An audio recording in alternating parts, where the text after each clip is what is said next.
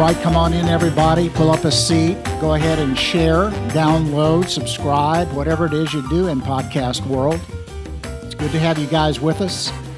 You're on the Voice of One. You're on VOO. This is the 63rd episode. And now you, that's right, you have pushed us over, well over. Now we're over 2,600 listens now uh, to the Voice of One. I appreciate it very much.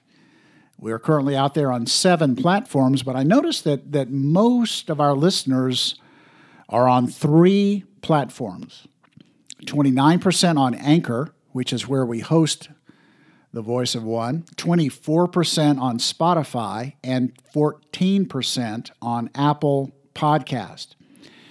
Uh, coming in fourth at 2% is Overcast, and then it says 31% on Other. So I'm not sure what Other is. 98% of you are in the United States, but apparently we have some in Russia, Ireland, Germany, United Kingdom, Singapore, Canada, and Japan. So, welcome to our international audience, to the voice of one. All right, folks, this is VOO 63 for Monday, January 18, 2021. Well, happy Martin Luther King Day, MLK Day to everyone. Uh, the day we uh, pay uh, honor, we make recognition to the accomplishments, uh, to the contributions uh, of Martin Luther King Jr. And of course, we always think about his most famous speech, the I Have a Dream speech that he gave in Washington, D.C. And of course, the most famous line, which I paraphrase, but it had to do with him looking forward to a day when we could look past the color of a man's skin and into the content of his character. So hold on to that thought just for a second. Yesterday at my church, I started into a brand new series, sermon series in the book of Genesis, the most foundational book in the Bible.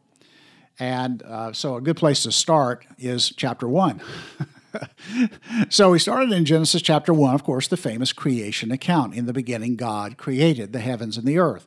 And then you, you remember that the one let God, you know, God said, God said, God said, evening and morning were the first day, second day, third day. And then the sixth day, the pinnacle of creation, God creates man and woman. What did the Bible say? In his own image. Remember that? It said, Let us make man in our own image. Said that male and female he created them. Genesis chapter 1, verse 26 and 27.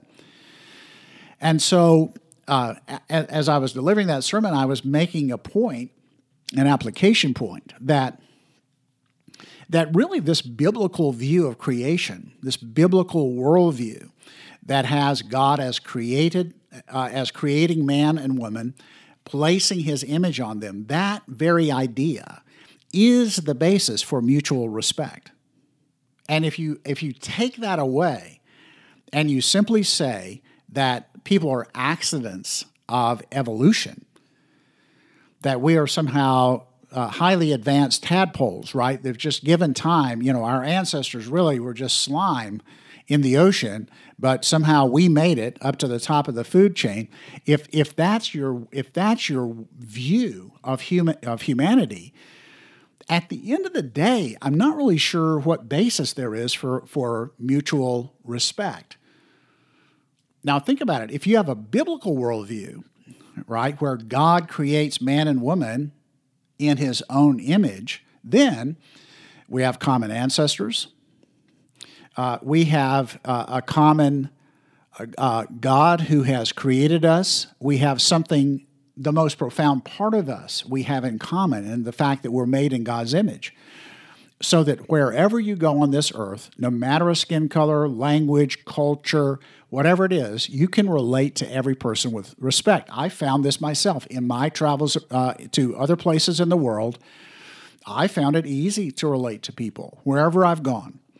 And one of the reasons is because of this biblical worldview.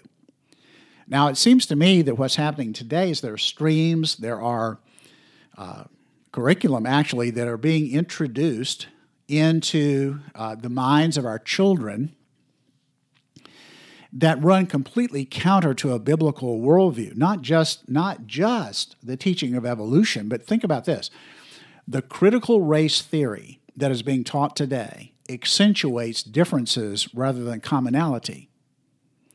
And so it, it runs complete, if you think about it, it runs completely opposite of Martin Luther King's speech. Uh, in, in, in um, his speech said he was looking forward to a day when we would judge a man not on the basis of skin color, but on the basis of this content of character. Today, what's being what's being taught out there today has everything to do with skin color. It's all about skin color. Everything is about skin color.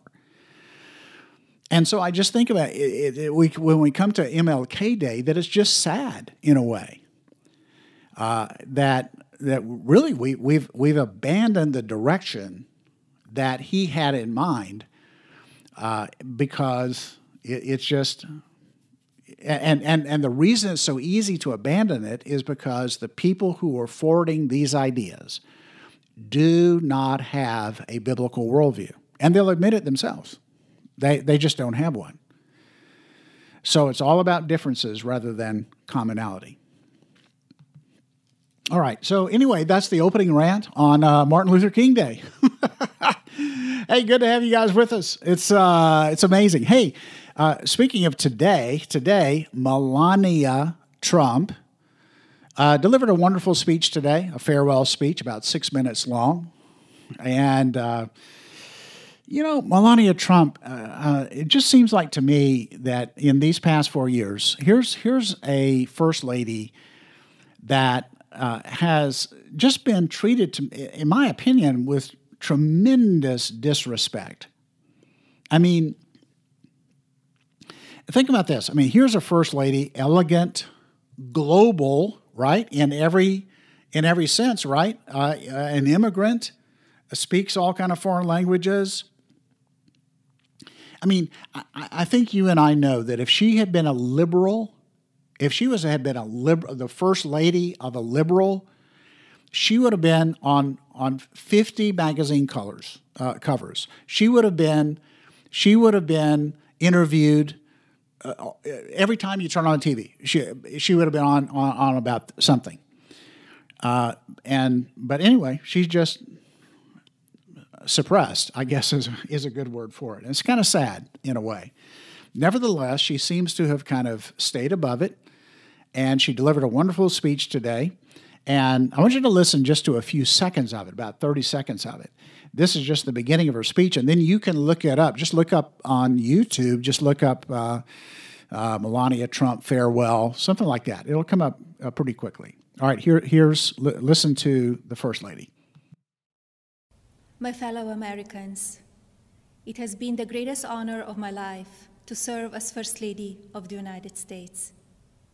I have been inspired by incredible Americans across our country who lift up our communities through their kindness and courage, goodness and grace. The past four years have been unforgettable. As Donald and I conclude our time in the White House, I think of all of the people I have taken home in my heart and their incredible stories of love, patriotism, and determination. All right, a very gracious tone, very gracious words from our First Lady, whom, again, I think is just uh, wrongly maligned for the past four years, uh, all because she's conservative. So, now, speaking of maligning a Trump, uh, well, that continues uh, full on. There was a story, I don't know if you saw it, you might have because so many people reposted it on Facebook about how somehow in the moving out process from the White House that the Trumps are stealing art from the White House. That's right. They've stolen the bust of Abraham Lincoln and uh, other artifacts from the White House. They're just boxing them up and putting them in a van and just taking them away. And uh, people who are never Trumpers or people who are anti Trumpers or whatever, they just, oh, they just reposted that story for all they were worth on Facebook. And the comments under it, of course, were just blazing hot about uh, the Trumps and their theft of all of this, and one final terrible act by the Trumps and all this. Well, ladies and gentlemen, coming to the rescue and clarifying the story of all sources, of all sources, is CNN. I know it's unlikely, but it happened. So, under CNN politics, uh, they, there's a story uh, that says taxidermy and Lincoln bust among de- uh, departing White House effects. Betsy Klein, CNN, on January 15, 2021. So uh, this story goes on. It says uh, I'm down several paragraphs, and it says says this.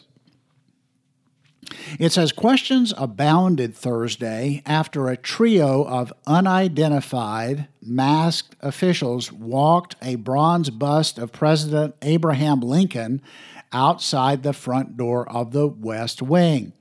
To whom did it belong? And where precisely was it off to?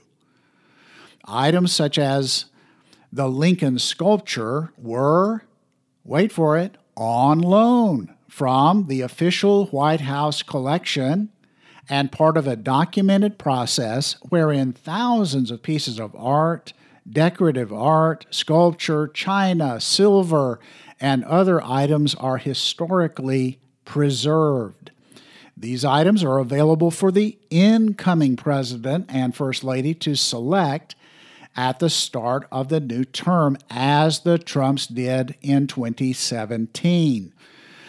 At move out, there is a systematic return of the loaned items to the White House Historical Association, which, along with the chief usher and curator of the White House, collects the, these collection items. All right, and goes on and tells a story about that. So it turns out that, uh, lo and behold, the Trumps are not stealing the artwork from uh, the White House Nope, they're just simply being carted out to go back to the place where these curated, curated items are kept and will be on display and open to, uh, to selection for decoration by the next and the incoming administration. So, once again, fake news makes its way all around Facebook, uh, reposted gleefully by so many, and it turns out to be wrong. All right, so now, uh, folks, we are now at uh, inauguration minus two. We're at inauguration day minus two, two days away from inauguration day, and Washington, D.C., I know you've seen this story by now. Washington, D.C. is an armed camp. Unprecedented measures now, now they're reporting that bridges are going to be closed. Bridges incoming to Washington, D.C., closed. There's fencing around the buildings. There's armed guards being flown in from all around the country. They say now that the troop level is swelling to 30,000 troops. Now, I don't, I don't know how, how much you uh, can visualize what 30,000 troops is and what it would mean to, to put 30,000 troops, let's say, in Syria or in Iraq or someplace. 30,000, that, that's, that's a lot of troops. That's a lot of troops. And, uh, but there's going to be 30,000 troops in and around the compressed area of Washington, D.C. Now, there's been nothing like it. Nothing like it. I mean, not after 911, not 9 11. I mean, it just really makes you wonder what is going on?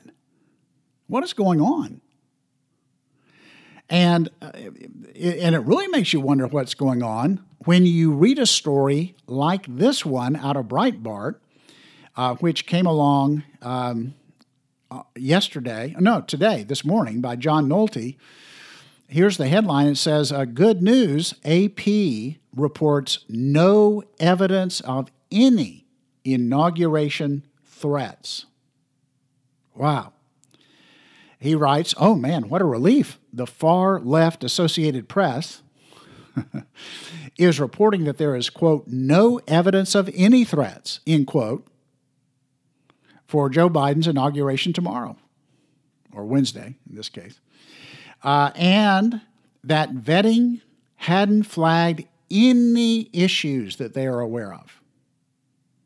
Now, that's very interesting, isn't it? We've got 30,000 troops and apparently no threats. No threats. Pretty amazing. But it also makes me think back. Now we got this this incredible force that's been deployed there in Washington D.C. But I have to think back uh, just a week or so ago to January sixth, when there was the joint session of Congress to consider the electoral votes, and and what the what what's been reported is that the the the person in charge of the Capitol Police and other people had uh, asked Nancy Pelosi and others for reinforcements. That there was going to be a huge crowd coming to town. Let's have some National Guard troops available. Let's have some U.S. Marshals. Let's let's kind of beef up the security here. And Nancy Pelosi and others turned down these requests. The requests were made and they were turned down.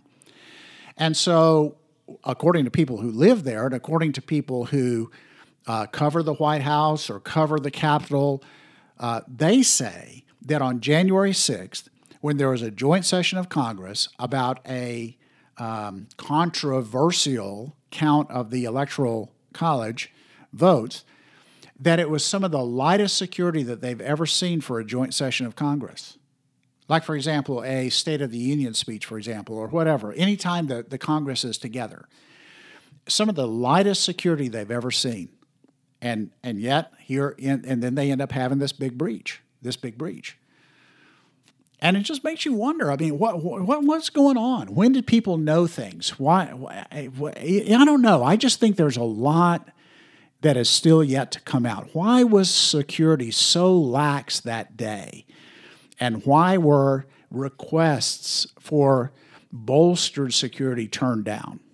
It just, I, I don't understand. I don't understand why on one side of the Capitol building, literally policemen are ushering people into the building and standing aside as they come in uh, almost as tourists. And on another side, it's this pitch battle uh, where both policemen and uh, and those who are are breaching uh, the Capitol building are being uh, injured or killed. I, I, I, just, the whole thing, I think there's just a lot that is yet to come out.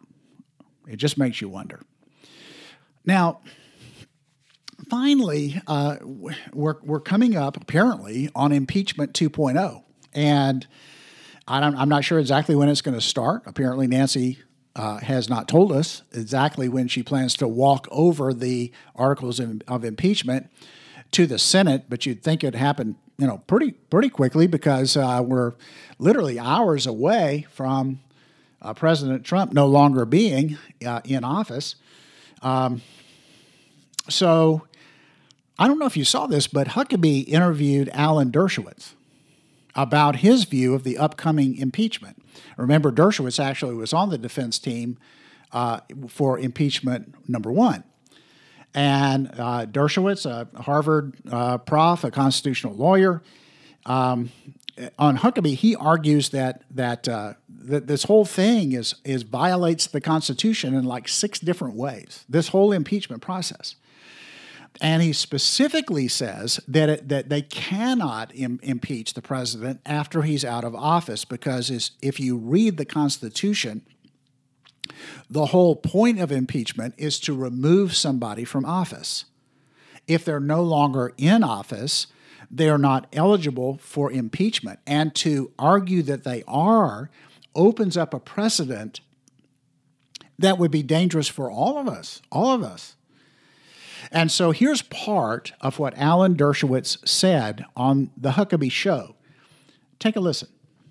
I've heard you mention that this is going to lead to uh, every party out of power using impeachment as a process just to gig the other side. And true to form, sure. uh, a Republican legislator introduced articles of impeachment uh, on Kamala Harris uh, just this week. So I guess we're already seeing what you prophesied. Didn't know you were a prophet, but there you are, Right. a professor it's- and a prophet. Oh, you know, the Talmud says that uh, prophecy ended with the destruction of the second temple, and he who tries to prophesy is either a fool or a knave, and I hope I'm neither. But I, I look, it's going to become look. If you were to announce that you want to run for president in 2024, you'd be a very strong candidate. The Democrat controlled House and Senate could impeach you, a private citizen, in order to stop you from running. It has turned impeachment into a weaponized political, normal thing to be used politically instead of an extraordinary measure to remove a president who's committed treason, bribery, other high crimes and misdemeanors. It's so in violation of the framers' intent. It's what Hamilton called the most dangerous thing to allow impeachment to go forward simply because you have the votes to do it. And that's exactly what the Democrats did. Did you hear that? And that's exactly right. If, listen to me, if the Congress can, quote, impeach, can put on trial someone who is not holding an office in the federal government, wow. If they can if they can hold a trial in the Senate on somebody who's a private citizen of the United States of America, well, they have just inserted themselves into the role of the judiciary. The only provision for impeachment is to remove someone from office. If they are not in the office, they cannot be impeached. Dershowitz goes on in this interview to say if he were advising the president, and he may end up doing that, he would advise not trying to amount a defense in the Senate at all, and rather to take this directly to the Supreme Court as a violation of the Constitution. So, uh, actually, I hope that's exactly the direction that it goes. So, ladies and gentlemen, what we're in need of are voices of sanity and moderation. And we don't seem to be getting those from any quarter uh, of national leadership. So we need to hear, we, we, we need to uh, we need to be praying uh, that we'll begin to hear those kinds of voices. All right, so um, I close with this. There's a biblical admonition that you may have heard, and that is to speak the truth in love. Yeah, simple phrase, but boy, it, it carries a lot with it. Speak the truth in love. Think about those words speak the truth in love. First of all, speak. You, we can't be silent, ladies and gentlemen. Uh, the, those of us who, who uh, whoever it is who holds the truth, cannot simply sit on the sidelines silent. We have to be willing to speak up. But when we speak up, we have to speak truth as best as we know it. And so we can't be silent. We have to speak up. We have to speak up and we have to speak truth. But wait, and we have to do so in love. We can't abandon truth for love. We can't abandon love for truth. We have to have it all and it's a hard line to uh, uh, to a hard balance sometimes to find, but we've got to find it uh, where we have both to go back in a way to kind of paraphrase uh, in some way, reapply what Martin Luther King says. There must be both content and character, right? they're they're the content of truth, the character. Uh, of our language. So let's pray that that happens. We can speak the truth uh, that will do so in love and respect for each other. God bless you guys. Um, so much appreciate you guys listening. And I'll be back on Wednesday with VOO 64.